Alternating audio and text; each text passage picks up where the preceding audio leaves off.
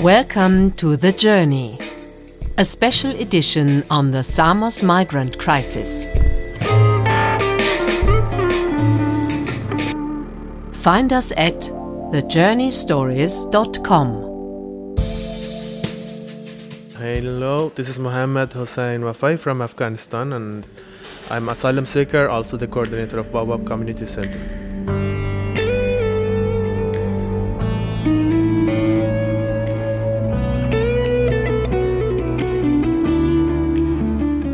Welcome to part 4 of our six part special edition on the work of the NGOs on Samos.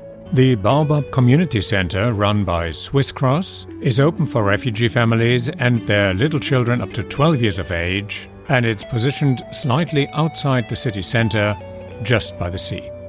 I arrived there around 5 o'clock at night I hear music, but I don't see very many people. But that has to do with a large thunderstorm that raged there the night before, so people up in the camp were busy rebuilding their tents, coming to terms with the severe weather conditions, putting their belongings together again, battling with the aftermath of the rain. I run across Mohamed, who just introduced himself, and I ask him what Baobab is all about. So we hear some music behind us. There is a bit of gymnastics going on, obviously. The music behind is uh, for a gym class, bodybuilding class. There's some uh, volunteers of us. Uh, we uh, there's a gym class we had every day for two hours. We're gonna start it again from Monday, but for our volunteers, it is they can do it every night. Yeah, and this is uh, the music that the community during the they're doing the gym. They like it. What services, what other services does Baobab provide?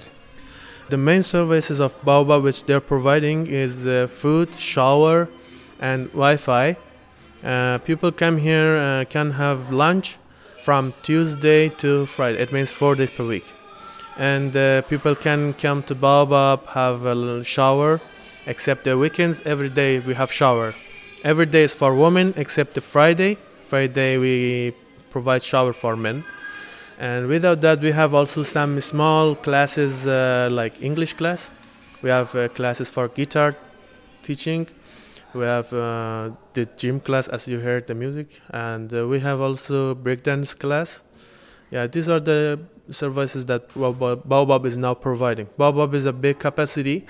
Uh, it, it, depends to the volunteers how many volunteers would come in baobab we back up the volunteers and use their skills to do what are they proficient with for these refugee people uh, yeah to help them by any way. You talked about free wi-fi. If i was to sum up one of the main impressions i get from wondering about Samos is that there are refugees all over the place staring into their phones. What are they staring at? Uh, they are looking uh, in the phone uh, almostly when they're coming here and not everybody is uh, with the family here. People, especially who are single, asking their families in behind countries like Afghanistan, like Somali, like Iraq, Syria. They're calling to their families, get contact with them that they are fine here, and uh, yeah, that's the way that they mostly use it. This is something that everybody needed. If you are from a family, you always want to have a contact with them calling them, uh, see them even face by face. How are they? What are they doing? Even they like to see you every day. They are they are worried about you, especially if you're a single single boy or girl, or if, especially if you are under age of 18, an accompanied minor. If they have anyone in the forward or behind countries looking for them, yeah, it is uh, one of the necessary things that we should have it everywhere. There are more asylum seekers coming rather than less, although the winter is there. Mohammed is a refugee himself, still waiting for his asylum status. He's arrived on Samos some time ago, and of course he's anxious about what's going to happen to himself. That also means that he knows a lot about the people still arriving on the island, especially those coming from places like Iran or Afghanistan. Now, what's important to know is that people who flee from Afghanistan into Iran, for instance, hardly enjoy any rights at all there. They are and remain second class, if not third class citizens. Mohammed tells me more. Say tragedy is uh, more complicated than it has appeared. And people who are coming from Iran and Afghanistan, they're mostly Farsi speakers, and uh, They're not really in a good relation with the Iranians, and they are actually they cannot find a future of social future. Even uh, there, I know people who are in Iran about three generation, and still they're as an immigrant. They have some immigrant cards. Uh, it is not fair. People who are born there still known as Afghani. They don't have Iranian documents. In another episode for this podcast, The Journey, I talked to a then 15 year old who was sent away by his mother after the father got killed, and they had come over from Afghanistan. And he found out that he had no rights whatsoever, no protection, no rights for children. He had to work in a factory where he was sexually abused. So his mother said that the only future for this child is to make it to Europe and now he's going to school and he's very good at what he's doing. But this is just one example of what you're talking about. One example, exactly. It is uh, one example from the tons and million tons of the situations for people and families happens in Afghanistan, and when they come to countries like the neighbor countries like Iran or Pakistan. Uh, in Afghanistan, the situation I can uh, barely say that uh, it is more worse than during the Taliban regime because in Taliban, the government was all Taliban, and everybody know what to do not to be in risk. But now in uh, in in this situation, during the night, it's Taliban regime in the sub provinces are small provinces far from Kabul, but during the day, government is kind of active, but not really.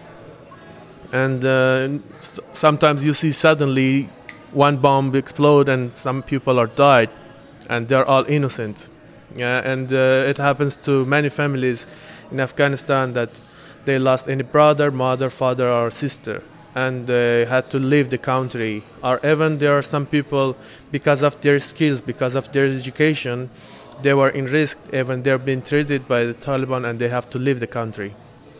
Then they leave the country, and they eventually end up in places like Samos, and they're stuck again. Mm-hmm. Yeah, actually, they didn't know the future. They haven't been in Samos or Greece before that. I don't know how to say. It is really hard. They just escape from at risk. They escape from de- being detained. They escape from a situation which their life is in risk, uh, or they didn't have any social rights. They escape from there, but they unfortunately come to the Greece like me, stuck in Greece, and uh, now the new government decision want to build new camps in big capacity, but they are as detainee. People not has the right to come out. It's actually as a prison. It would keep them from coming out, and it would keep the Baobab Center from coming in. Yeah, the and even the new camps wouldn't be near to the town. If if people would be able to come out, they should come for two three kilometers by foot to arrive to somewhere like a town to buy something to uh, to go to the NGOs. It's really hard and really tragedy.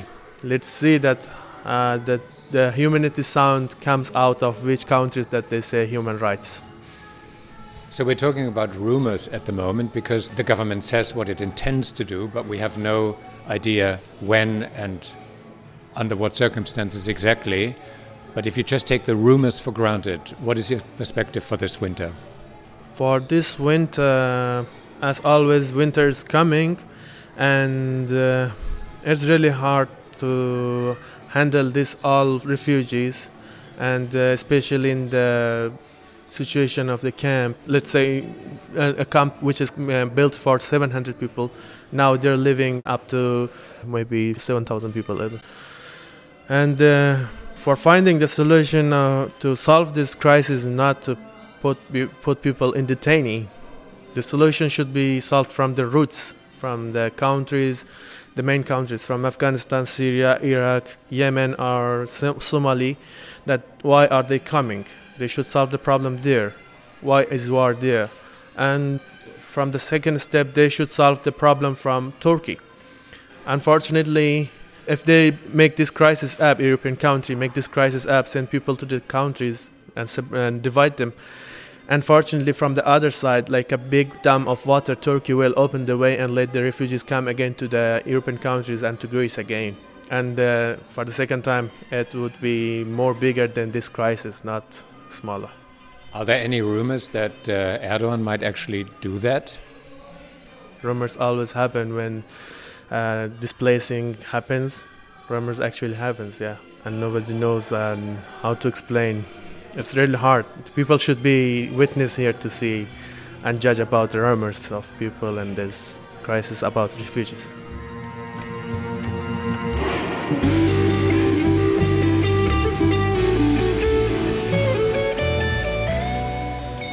One thing Mohamed notices very clearly, like everyone else involved in volunteer work here on Samos, is the terrible situation that children are in. In introducing the Seagull project to you, we've taken a closer look at how desperate their living conditions are, but it can't be said often enough. In the camp, there are many children they're living without any uh, facility for playing, for education. There are some NGOs giving educations to the children, but it is not really enough and uh, these NGOs really have big line, uh, let's say queue for for names of children that they want to educate them, and uh, they should wait about one two months in the in that situation without anything. It really have a bad effect, uh, deeply bad effect on their um, mental health. One reason why I came to Samos is to have a look for myself at what has been criticized by many experts namely the externalization of the EU's refugee policy.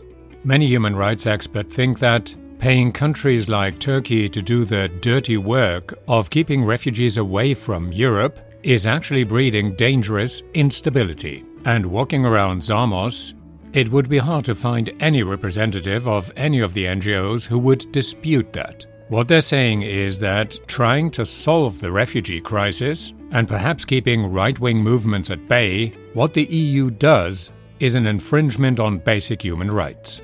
In a special report out a short while ago, Foreign Policy magazine put it this way Europe's so called fight against illegal migration has fueled abuses that undermine the EU's global role and its avowed values. The people I meet on the island say exactly that. And here's another voice that ought to be heard Christos Christou, the international president of Médecins Sans Frontières, Doctors Without Borders, who just visited Samos, has this to say. I'm shocked having witnessed the human suffering the European policies are producing on vulnerable people. It's been almost four years since the EU Turkey deal, and it was announced as a temporary and extraordinary measure necessary to end human suffering. What I see is just the opposite. It is a human tragedy. In the Greek islands, more than 35,000 people are trapped in a predictable and preventable state of chronic emergency, and the situation is only getting worse. I have worked in conflicts in very difficult situations, and I wouldn't have imagined to be confronted to such desperate conditions in European countries. I wonder how European leaders can continue to tolerate and perpetrate that. Some of our children patients have attempted to commit suicide. Some, they're even younger than 10 years old. This needs to stop. The EU Turkey deal must end, and all children and the most vulnerable people on the island need to be evacuated to safe accommodation now.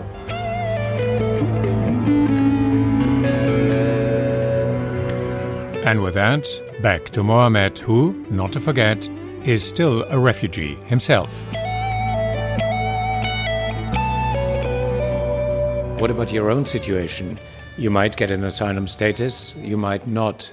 What do you do if not? Uh, it is really a big question and very hard. I don't know. Uh, let's first of all wish that I get my residency and not get rejection. And uh, the new rules about immigration in Greece is really strict. I heard from people, people telling cannot be always true, but let's wish not to be true. This one, people say that if you got the first rejection, there would won't be the next chance. Maybe you would be deported back to Turkey or back to your country. It is really, it's really terrible for me. It's a nightmare if I now I'm think, thinking about it. But let's let's finger cross, pray for that not to get rejection. okay, we'll keep our fingers crossed together. Thank you very much. Thank you very much, Peter. Nice to meet you. This brings us to the end of part four of six altogether, and unfortunately, there is one thing I must add. Ever since I returned home from Samos, Mohammed has informed me that the Baobab Center has closed down. Hopefully, only temporarily. So, on a somewhat somber note, let me tell you that today's music was the 128 Tiger Swing Groove by Javelinus, Breath Deep, Breath Clear by Schwan D, plus Dawn at the Top of the World by Ivan Chu. Talk soon.